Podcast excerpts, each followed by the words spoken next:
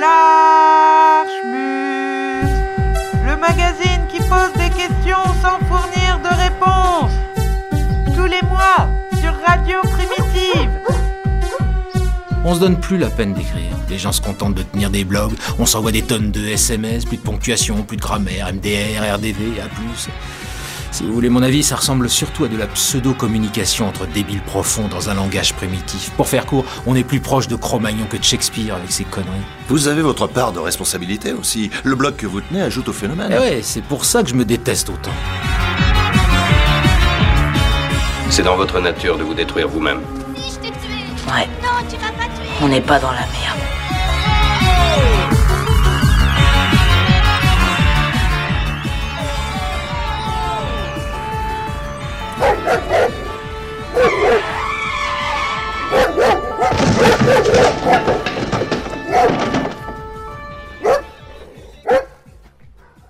Je me lève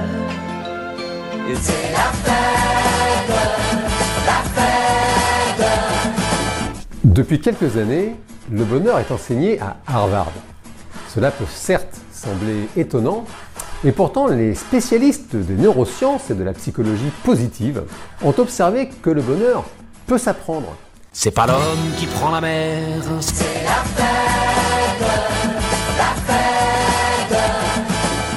Et comme une bonne nouvelle n'arrive jamais seule, cet apprentissage est à la portée de tous.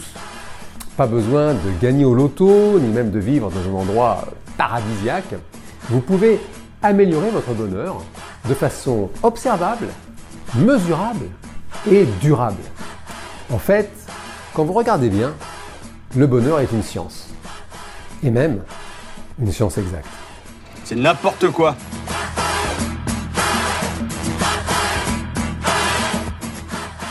La saison dernière, dans l'Archmutz, nous avions longuement parlé du happy management, de son arrivée dans les entreprises, associations qui nous emploient, et surtout de ce que cachait cette fausse preuve d'empathie. Eh bien, si nous voulons vraiment comprendre comment le happy management a déboulé dans nos vies et a fait pousser des plantes près des machines à café, il aurait fallu, en fait, remonter un peu plus le temps. Lors de la précédente émission, nous avions fait débuter notre histoire chez Google. Certes, ce n'était pas faux, mais le happy management a une grand-mère bien plus sournoise. La psychologie positive. Et c'est donc de la psychologie positive que nous allons parler à présent. Je vous spoile dès maintenant. La conclusion de cette chronique sera que la psychologie positive, qui s'intéresse au syndrome du bien-être, est finalement l'autre nom de l'effondrement des espoirs collectifs de changement social. Un tournant associé aux désillusions politiques et au refuge dans les pratiques New Age de la génération des années 70. C'est pas moi qui le dis. Ce sont Karl Sedestrom et André Spicer qui s'inquiètent, comme d'autres, des dérives de l'individualisme radical. Remarquez qu'entre happy management et psychologie positive, nous sommes dans un registre de vocabulaire a priori plutôt sympatoche. Si vous voulez mon avis, on peut comparer ça à des télétubbies. Ouais, ou à Pat Patrouille, si vous voulez. On peut les trouver mignons, mais ils nous mettent mal à l'aise. Alors pour les Télétubbies ou Pat Patrouille, en vrai, je sais pas. Mais pour la psychologie positive, il y a des vraies raisons. Alors, comme d'hab, de quoi on cause précisément déjà? La psychologie positive, Qu'est-ce que c'est et ça sort d'où? Petit 1. Qu'est-ce que c'est? La psychologie positive s'intéresse à la façon dont les gens sont heureux, optimistes et ressentent un bien-être général dans tous les domaines de la vie. Plutôt que de s'intéresser à ce qui ne va pas, elle cherche à comprendre et à favoriser tout ce qui permet l'épanouissement personnel. Voilà, la définition est comme à l'habitude, pas de moi. Petit 2. Ça sort d'où? En 2000, Martin Seligman publie dans American Psychologist son manifeste introductif à une psychologie positive, du nom de cette nouvelle discipline qu'il a fondée officiellement deux ans plus tôt. Seligman dira, à propos de cette discipline, je cite, Je n'ai pas choisi la psychologie positive, c'est elle qui m'a appelé. La psychologie positive m'a appelé exactement comme le buisson ardent appela Moïse. Bon, perso, ce n'est pas le genre de déclaration qui me met en confiance, mais passons. Donc, notre Martin Seligman, chercheur en psychologie, se lance à corps perdu dans ce qu'il pense être le meilleur moyen de rendre l'humanité heureuse. La psychologie positive. Y avait-il auparavant une psychologie négative? Bon, au niveau de l'objectivité scientifique, on repassera, et pas que pour ça, mais bon. Alors, le souci, dès le départ, à part le jugement de valeur soulevé, c'est que le manifeste que proposait Seligman, bah, c'était un peu le bordel. On y retrouvait un soupçon d'évolutionnisme, un peu d'emprunt à la psychologie, un chouille de philo et même un peu de neurosciences. Des emprunts également à des travaux plus anciens sur la psychologie humaniste, puis des sources venant des mouvements prônant l'estime de soi. Tu parles bla bla bla bla bla bla. We found we could begin to look at interventions over the centuries from the Buddha to Tony Robbins. About 120 interventions have been proposed that allegedly make people happy. And we find that we've uh, been able to manualize many of them and we actually carry out random assignment efficacy and effectiveness studies. That is, which ones actually make people lastingly happier. Du coup, on se dit que le petit manifeste n'a pas dû faire long feu. Ouais. Sauf qu'on trouve, source Wikipédia, qu'en 2002, une étude sur les 100 psychologues les plus éminents du XXe siècle le classait au 13e rang des auteurs les plus cités dans les manuels d'initiation à la psychologie, et le 31e plus éminent, toutes catégories confondues. Ah, ah. Comment a-t-il réussi si vite à imposer sa pensée foutraque Et aussi renier certains de ses anciens principes, puisqu'en 1990, il affirmait que l'optimisme peut quelquefois nous empêcher de regarder la réalité en face? Et euh, d'avancer.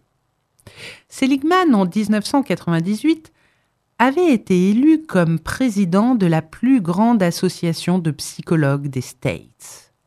Début 2000, et c'est, euh, je le rappelle, l'année où Seligman sort son manifeste, grâce à l'élaboration d'une excellente communication, de pas mal de conférences et de généreux donateurs, la psychologie positive commençait à s'imposer. Parmi les généreux donateurs que l'on vient d'évoquer, on peut prendre le temps de nommer la John Templeton Foundation, une institution ultra conservatrice. La fondation finança plusieurs projets de recherche de Seligman, dont certains avaient pour but de mettre en lumière les relations entre émotions positives, le vieillissement, la spiritualité et la productivité. Ah, cette fois, je pense que vous commencez à voir où on va finir par atterrir, n'est-ce pas? Au fait, juste pour l'info, en 2008, Seligman supervisa un projet à 145 millions de dollars, un projet de l'armée américaine. Le projet? Bah, Les émotions positives et les soldats. Afin, citons Seligman, de créer une force aussi solide sur le plan psychologique qu'elle l'est sur le plan physique et, citons-le encore, une armée indomptable. Il n'est pas question de jeter la pierre aux Américains. La psychologie positive s'est extrêmement bien et très facilement exportée sur l'ensemble du globe. Et des recherches similaires à celles de l'armée américaine ont émergé un peu partout. En moins de dix ans, la psychologie positive a enthousiasmé le monde et a vu la naissance de nombreux rejetons comme le happy management. Elle s'est immiscée dans l'éducation, les thérapies, la politique, l'économie, le sport, Si l'on caricature, on peut se dire que des expressions comme ravi de la crèche sont devenues obsolètes dans ce monde redessiné par cette nouvelle discipline. Et fichtre, qu'est-ce que j'aime cette expression. C'est maintenant les sceptiques, les anxieux, les pessimistes qui sont regardés avec mépris ou pitié. Pourquoi pas? Mais quel est alors le problème, finalement, à part le fait de vouloir fabriquer des super soldats ou de booster la productivité Note de cynisme. Bah, cette obligation à la résilience et au bonheur oublie que le pessimisme, l'anxiété, le deuil, la tristesse, le sentiment de solitude, la peur, sont des réactions normales qui protègent de certaines pathologies. Une ambivalence fondamentale, c'est effectivement que l'adaptation, normalement, c'est un signe de bonne santé, par exemple en psychologie. En psychologie, c'est un critère fondamental de la santé psychique, d'être adapté à son environnement. Et il y a un moment euh, un peu compliqué où, où parfois, en s'adaptant ou en se suradaptant, on est en réalité en train de s'adapter à quelque chose de délétère. Et donc ce qui était censé être signe de santé est peut-être signe de maladie.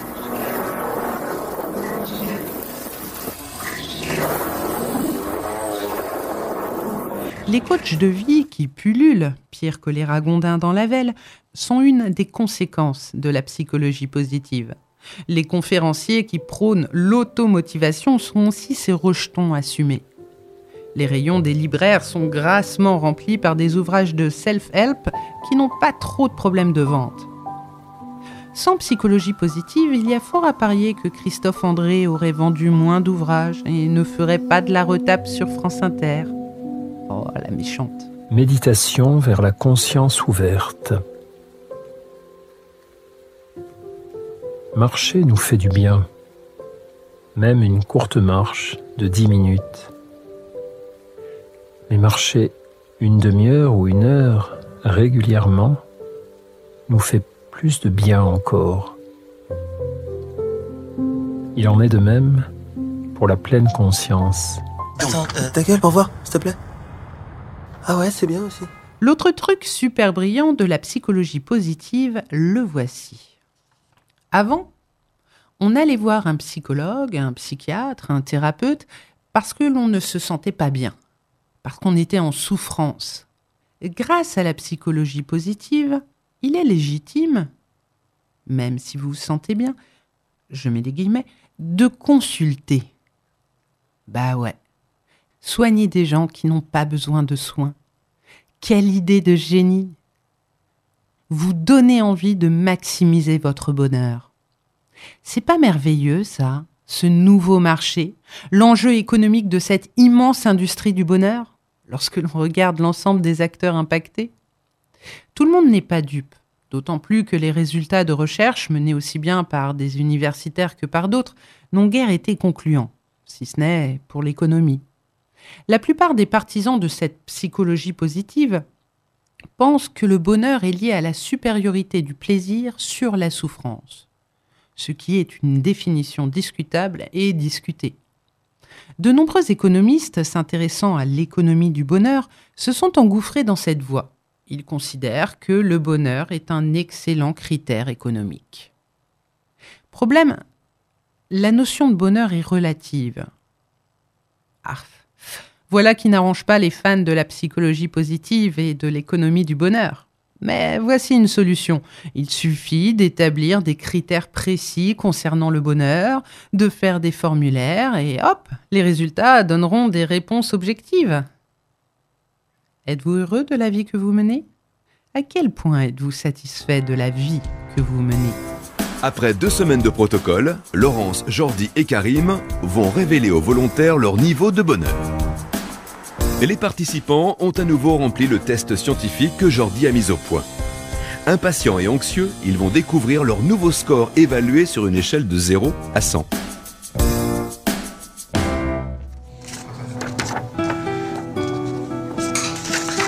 « 61. C'est une belle évolution. J'étais à 44 au départ. C'est bien.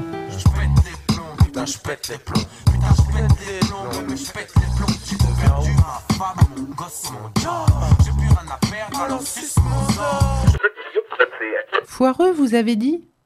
Pas plus que les proportions de positivité de Fredrickson et de Lozada, qui étudient le rapport émotion positive, émotion négative. Rapport qui devrait au moins être de 2,9 sur 1 pour être heureux. De nombreux scientifiques ont examiné les fondements théoriques et méthodologiques de ce ratio émotion positive, émotion négative, et tout particulièrement les équations différentielles utilisées pour le calculer. Surprise, ils ont montré que l'existence d'un ratio minimal de positivité de 2,9013 est sans fondement. Ouais, surprise. Mais manifestement, c'est passé tranquillou. Euh, on en était à nos questionnaires sur le bonheur. Les conclusions de ces travaux ont été lien évident entre bonheur et économie. Pourquoi? Bah, L'accroissement des richesses s'accompagne nécessairement d'un accroissement de l'utilité, et donc plus ou moins directement du bien-être des individus. Et hop, comme c'est pratique pour justifier la société dans laquelle nous vivons. Le bonheur national brut s'est aussi imposé petit à petit. Je suis sûr que vous avez déjà lu des articles mettant en avant les résultats français ou autres. Depuis 2008, c'est une quasi-norme mondiale, suivie avec autant d'attentes que le PIB. Nous ne sommes pas des victimes, nous sommes des créateurs. Nous créons notre vie à travers nos pensées, nos émotions et nos actions. Si vous souhaitez une belle vie, choisissez des pensées et des émotions qui vont vous faire du bien et prenez des pas dans la bonne direction. Un frein fort à l'efficacité de cette technique est constitué par nos croyances.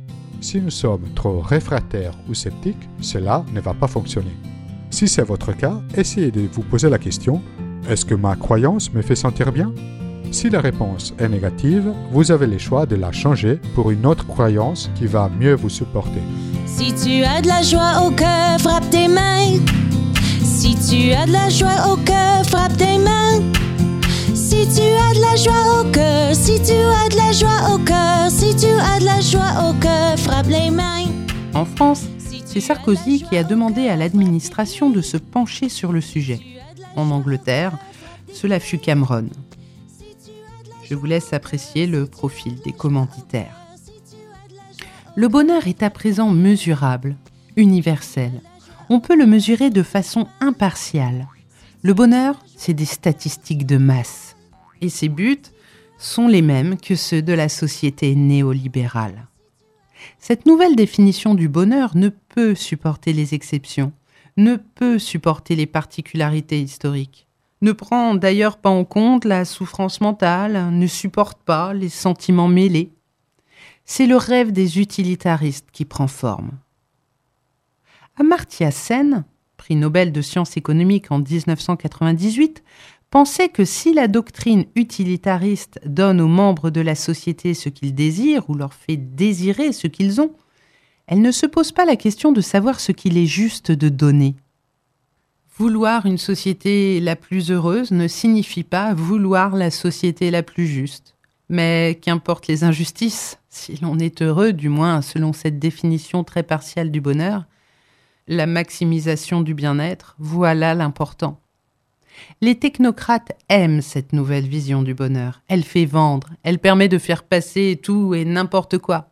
David Cameron avait par exemple annoncé, après de grosses coupes budgétaires dans son gouvernement, que la nation devait adopter le bonheur comme indice national de progrès. Arrêtez de faire la gueule et soyez heureux des miettes qu'on vous jette. Ça nous renvoie au happy management dont on avait parlé dans le Larchmutz de la saison précédente. Si tu as un rêve, tu dois le protéger. Tu verras que les gens incapables d'y arriver feront tout pour te décourager. Will Smith, à la recherche du bonheur. Si tu veux vraiment quelque chose, t'as qu'à te battre. Point barre. Prenez-vous en main. Cameron en cela n'est pas si éloigné de Macron qui nous demande de traverser la rue au lieu de chouiner. Certains économistes du bonheur ont même expliqué, en s'appuyant sur les résultats de leurs recherches, qu'une inégalité de revenus et une concentration du capital entretiennent un rapport positif au bonheur et au progrès économique. Je vous laisse apprécier. Cette inégalité favoriserait le facteur espoir, l'espoir favorisant le bonheur, CQFD. Pour terminer cette chronique, je vais citer Eva Illouz. Son ouvrage avec Edgar Cabanas, Apicratie, m'avait bien aidé lors de ma précédente chronique sur le happy management. Et c'est, pour cette chronique sur la psychologie positive, à nouveau ma première référence. On gouverne aujourd'hui par la promesse du bonheur et par la norme des sentiments positifs. Promettre quelque chose à quelqu'un, c'est s'assurer de sa loyauté. La promesse du bonheur, c'est une promesse faite à condition de travailler et de transformer le moi. Travailler sur soi, c'est une façon d'être gouverné. There's a mockingbird singing in a tree outside my window looking down on me. Give me a reason, something to believe. Another season I will sit and grieve.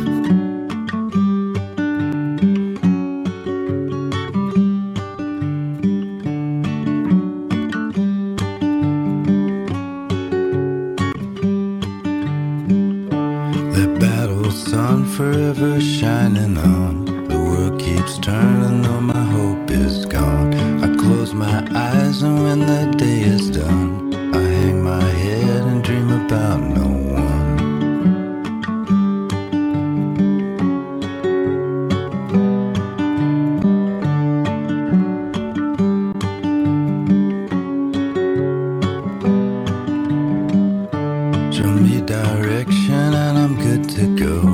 I'm trying so hard, always fall so low. And when I fall, there'll be another star.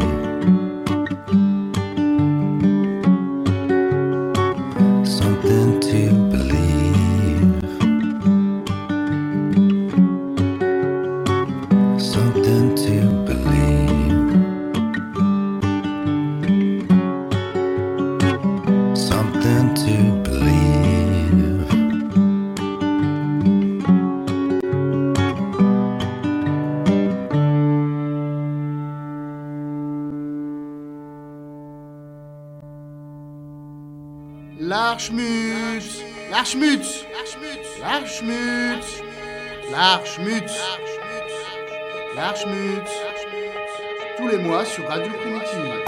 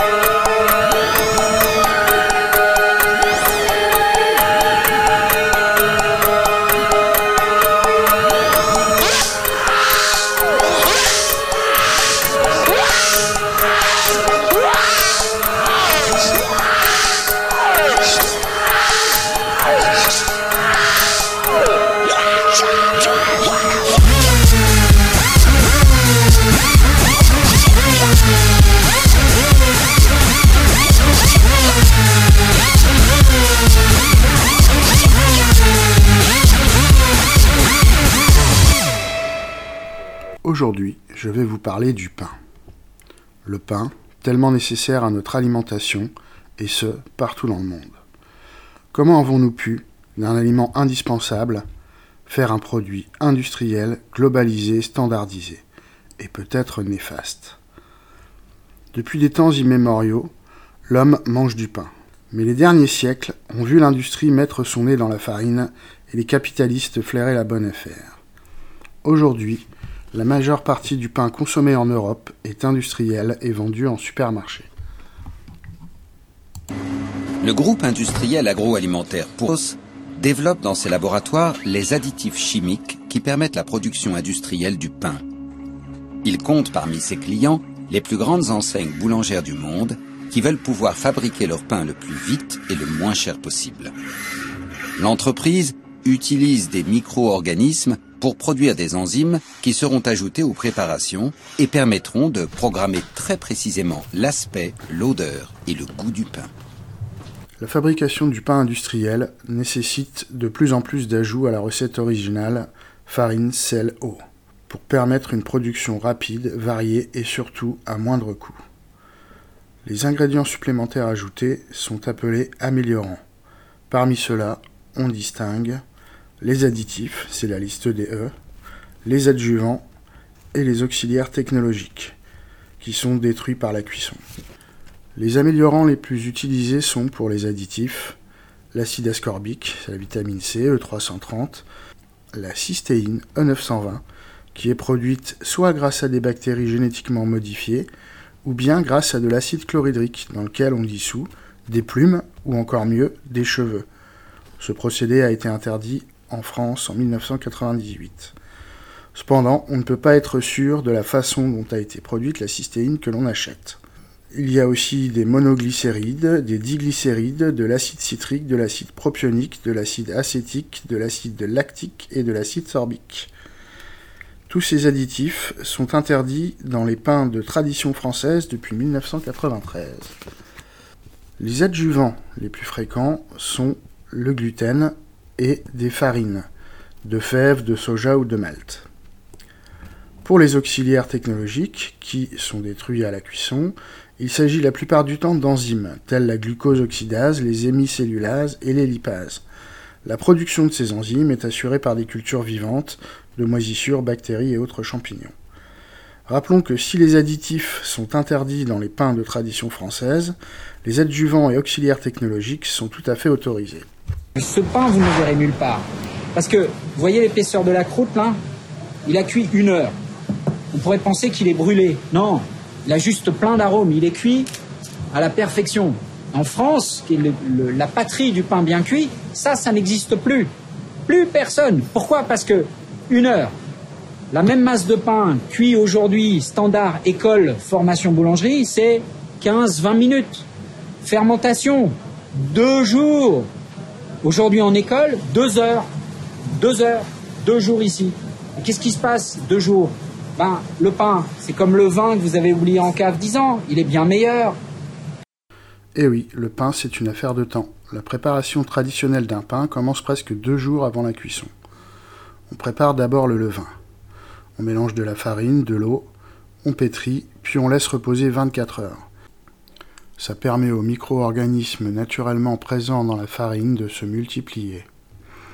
Après le repos, on remélange cette pâte avec de la farine et de l'eau et on laisse reposer 12 heures. On recommence l'opération et on laisse reposer 3 à 6 heures. Notre levain est prêt. Préparons la pâte à pain. On ajoute le levain à la quantité finale de farine, d'eau et de sel. On pétrit de nouveau et on laisse reposer pour que la fermentation soit générale, c'est le pointage. On divise en pâtons, on relaisse reposer, c'est la détente. On donne la forme au pain, on relaisse fermenter, c'est l'après. Et enfin, la cuisson. Et encore, j'ai sauté plein d'étapes pour que ce soit plus digeste. Outre le pain au levain, il existe plusieurs types de préparations. souvent préférée des industriels et des consommateurs, car elles donnent un pain plus blanc.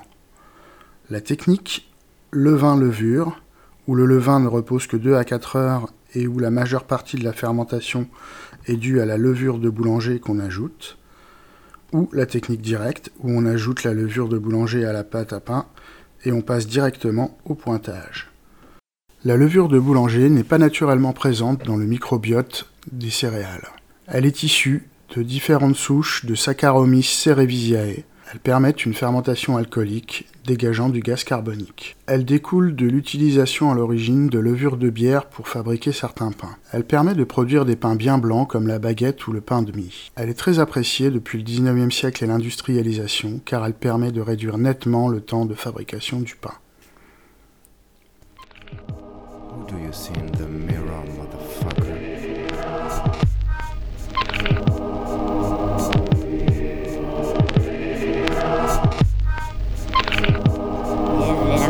Jezu, co się stało, daj stówę. Ça, mon gars, permet de choses au refa pour pire mon progrès. Mon tes erreurs, vos sacs qui déterrent.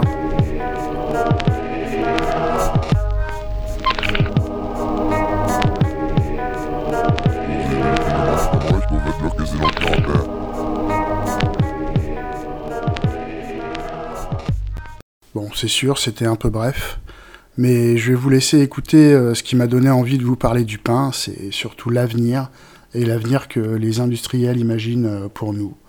Voilà, Ouais, je vous laisse. C'est encore un peu tôt pour en parler, mais en ce moment, nous avons une équipe qui travaille sur quelque chose d'assez, disons, surprenant. Elle développe le pain que les colonies humaines mangeront sur Mars. Cela signifie qu'elle examine la possibilité de cultiver du blé sur Mars, quel type de blé et ainsi de suite. Et les colons devront aussi pouvoir survivre pendant le trajet Terre-Mars. Comme ils seront un bon moment dans leur fusée, ils auront besoin de manger. Dans ces circonstances, le pain peut devenir mortel à cause de la pesanteur. Les miettes flotteront dans l'air au lieu de tomber sur le sol. Et on risque de les inhaler. Et si elles arrivent dans les poumons, ça peut faire de gros dégâts. Nous étudions tous ces aspects pour nous préparer à ce moment-là. C'est une idée folle, mais elle est fascinante.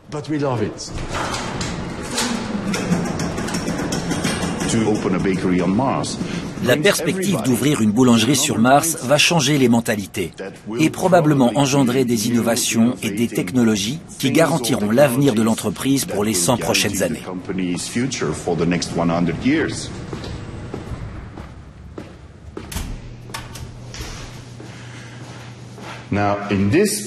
C'est ici que nous allons installer notre boulangerie martienne. La première qui sera équipée d'un moulin, une pièce où l'on moudra le grain pour en faire de la farine. Cette farine sera utilisée pour faire le levain. Nous aurons également tous les équipements nécessaires, comme une station de pétrissage, une table pour travailler la pâte et un four pour cuire le pain. Cela nous aidera à comprendre comment on pourra faire du pain sur Mars et aussi introduire les premiers produits pour Athos sur Mars. Mais bien sûr, comme on ne peut pas faire de pain sans blé, nous allons en faire pousser dans cette pièce. Nous créons un environnement où il ne peut y avoir d'intrus nuisibles. Cela nous permet de cultiver du blé sans utiliser le moindre pesticide. Et ce blé réunira probablement les conditions optimales pour fabriquer le meilleur pain de tous les temps.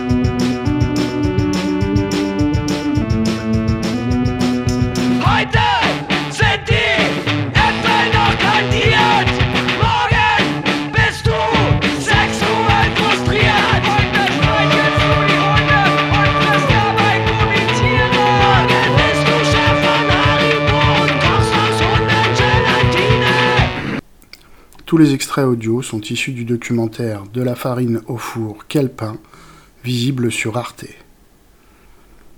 Les morceaux de musique Strange Pain de Stupéflip et Hunde Gelatine de Peace.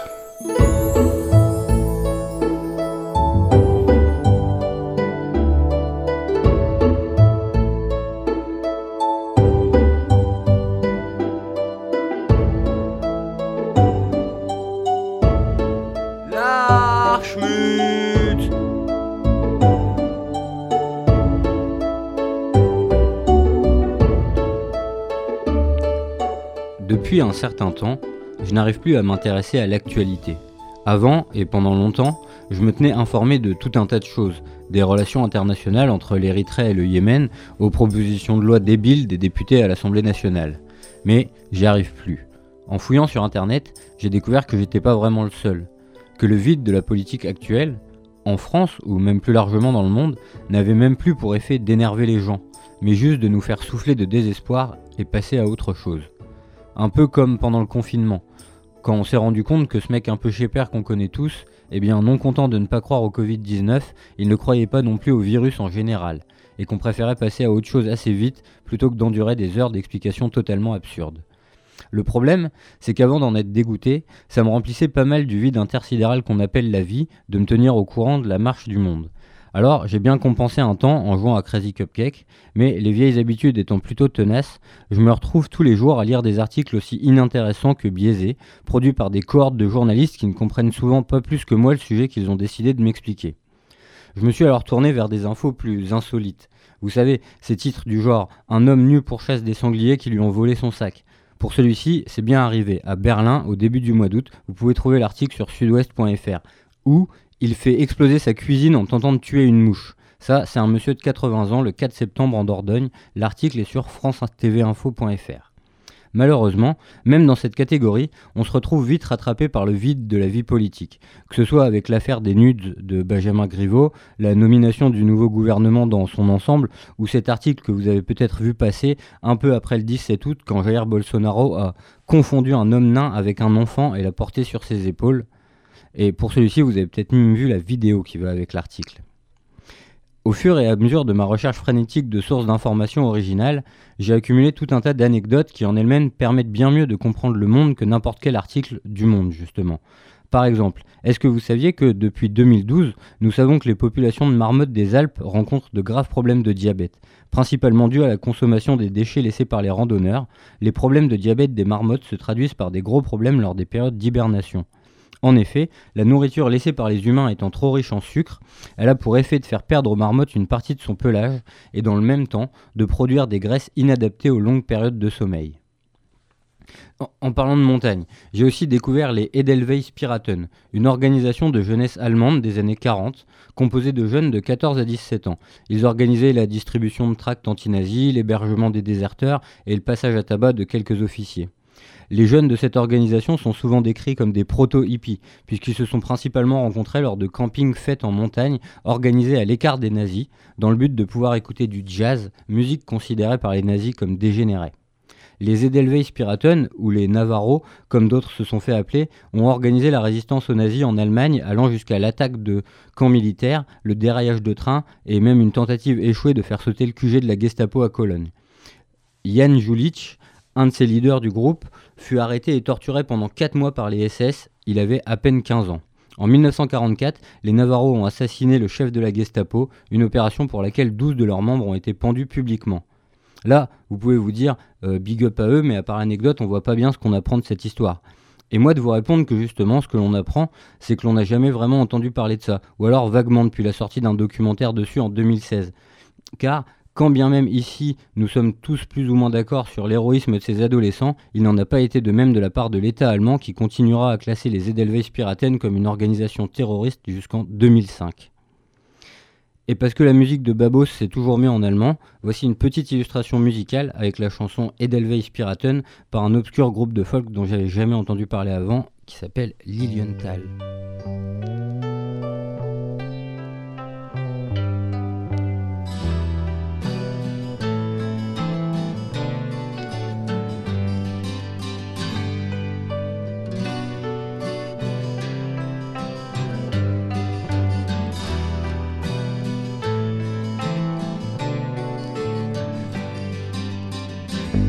Sie saßen oft am Märchensee beim Lagerfeuer. Sie wollten leben, wie es ihnen gefiel. Der neue Kurs im deutschen Land war nicht geheuer. Sie wollten frei sein mit Gesang, Gitarrenspiel. Mit ihrer Kleidung nahmen sie's nicht so genau. Ganz offen trugen sie das Edelweiß zur Schau und das war gut, sie hatten Mut. Sie hatten nichts im Sinn mit braunen Nazi-Horden. Sie hielten nichts von dem Geschrei vom Heil und Sieg. Was war denn nur aus ihrem Vaterland geworden? Man schürte offen den verbrecherischen Krieg. Da gab's nur eins zu tun, befreien wir dieses Land da durfte keiner ruhen, wir leisten Widerstand. Sie hatten Mut und das war gut. Vielleicht wird morgen schon eine neue Zeit anfangen. Vielleicht ist morgen schon der Spuk vorbei. Vielleicht wird morgen schon eine neue Zeit anfangen. Vielleicht ist morgen schon der Spuk vorbei.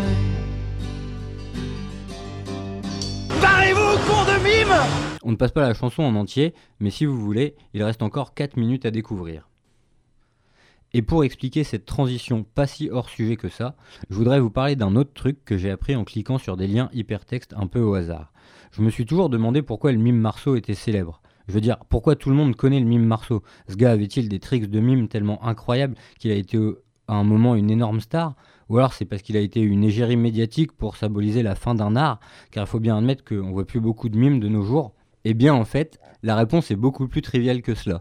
Puisque Marcel Marceau est en fait, avant d'être un mime, un héros de la résistance. En effet, durant la Seconde Guerre mondiale, l'homme utilisait ses pantomimes pour garder silencieux les enfants juifs à qui il faisait traverser la frontière suisse le mime Marceau aurait ainsi permis à plus de 70 enfants d'échapper au camp de concentration.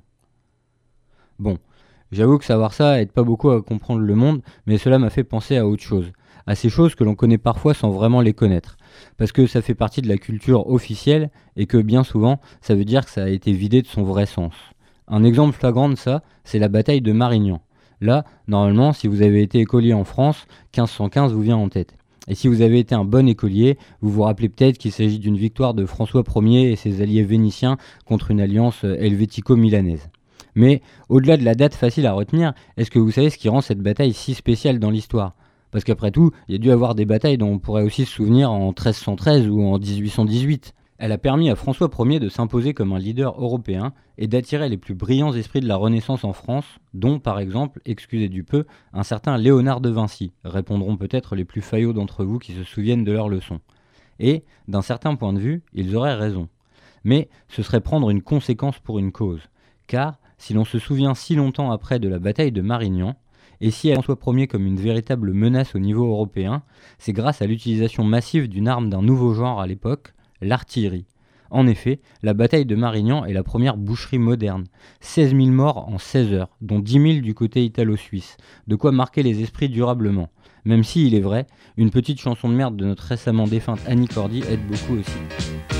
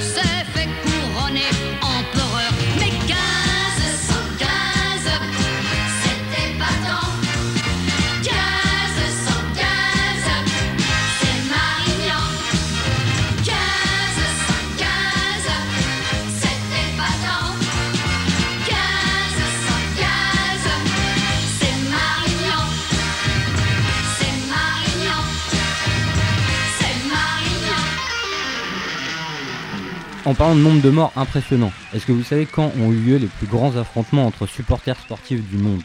Eh bien, c'est à Byzance en 532. Un affrontement entre des supporters de différentes équipes de course de chars s'est terminé avec un bilan de 30 000 morts. Un événement qui devrait permettre de relativiser les affrontements entre hooligans, même parmi les plus violents dont vous avez dû entendre parler. Ah, et si, une dernière anecdote pour finir. Est-ce que vous savez quel est le nom de rue le plus souvent donné aux États-Unis? Ah bah c'est Second Street, parce que bien souvent First Street est renommé Main Street.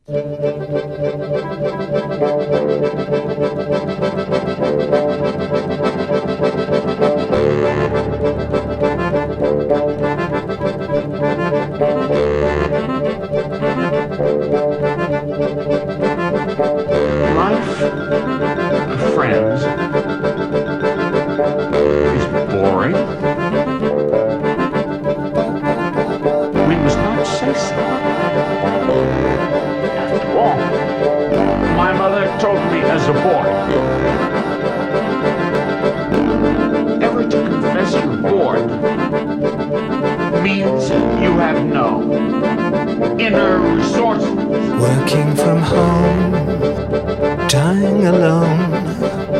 Nothing happens in the zone, in the vacuum you want to hear exposed and hidden, struggling to breathe. Frightened pirate, frightened sheep, bored awake, bored to sleep, bored, bored as hell. Nothing to taste, nothing to smell, nothing to buy on the shelves to define but ourselves and who to fuck and who to fight and what to draw and what to write.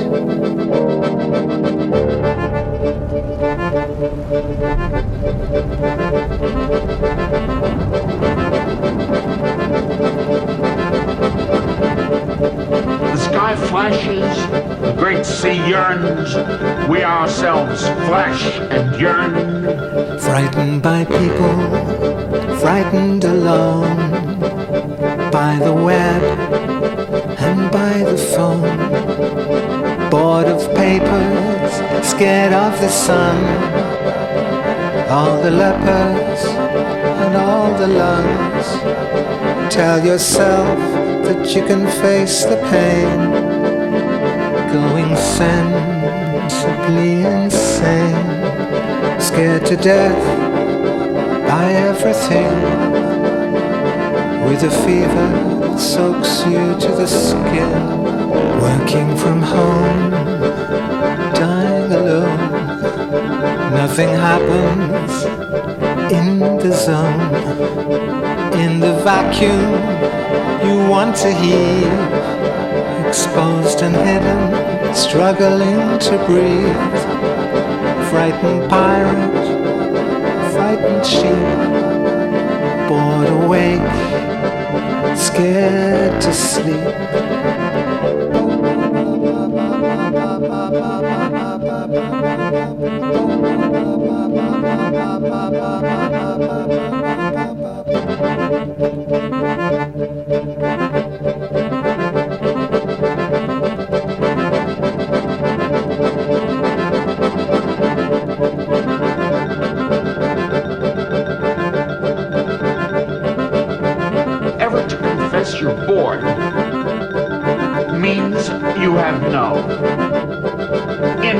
sorcerers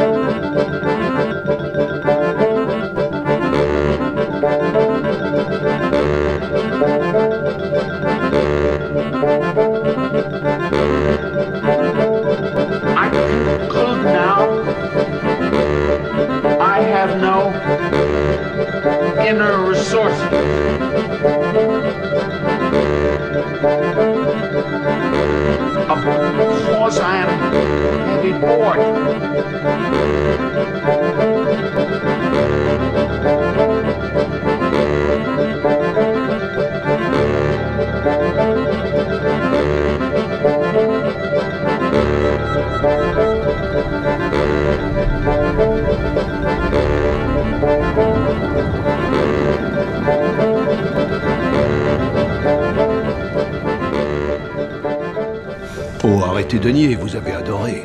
Au fond, vous vous fichez que je m'élève contre quoi que ce soit. Vous voulez juste que je me lève, que je sois l'homme de poigne, l'homme d'action.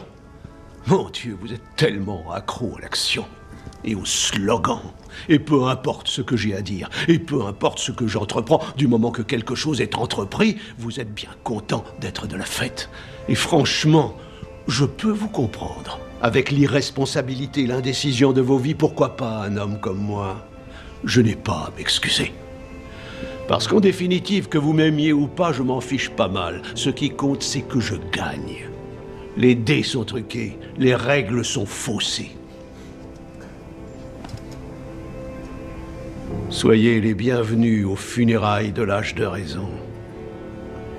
Il n'y a ni bien ni mal. Non, plus maintenant. Soit on se prête au jeu, soit on prend la porte. I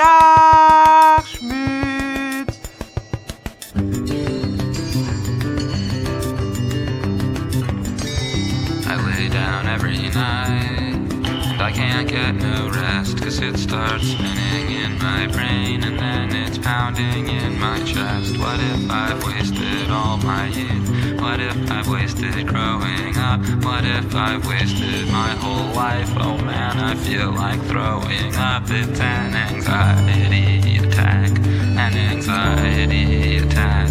I've got a bad case of the horrors, and at night it comes back. Cause first I look back at my week, and then I look back at my year, and then I'm terrified to speak, and then I'm paralyzed with fear, and I'm tossing and I'm turning, and I'm going round the bend, and all I see are all my failings, downward spirals without end, and I see horror in the future, then I see horror in the past, then it's 4 a.m., 5 a.m., 6 a.m. at last. I never feel grown up and die in a car accident? And what if I go crazy? And what if this time it's permanent? And what if I go broke and have to move back with my parents? And then what if I get cancer and I ain't got no insurance? All my days are moving faster and it's making me feel dizzy. How come I get nothing done, but so busy? And I used to feel so smart, you know, I used to feel so strong. But this just can't be how to live, I must be doing something wrong. Because everything I might do feels like something else I can't. And then another day is gone, and I just don't know where it went. I try not to hang out too much, try not to watch too much television.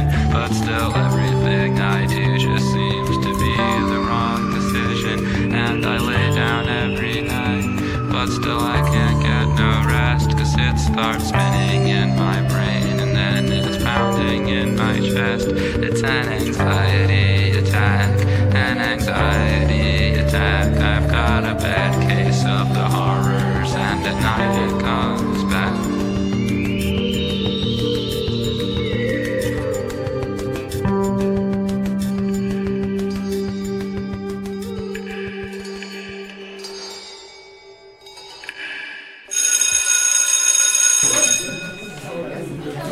Et voilà, l'Archmut c'est fini pour aujourd'hui. Vous pouvez retrouver cet épisode ou les autres sur les audioblogs d'Arte Radio. A plus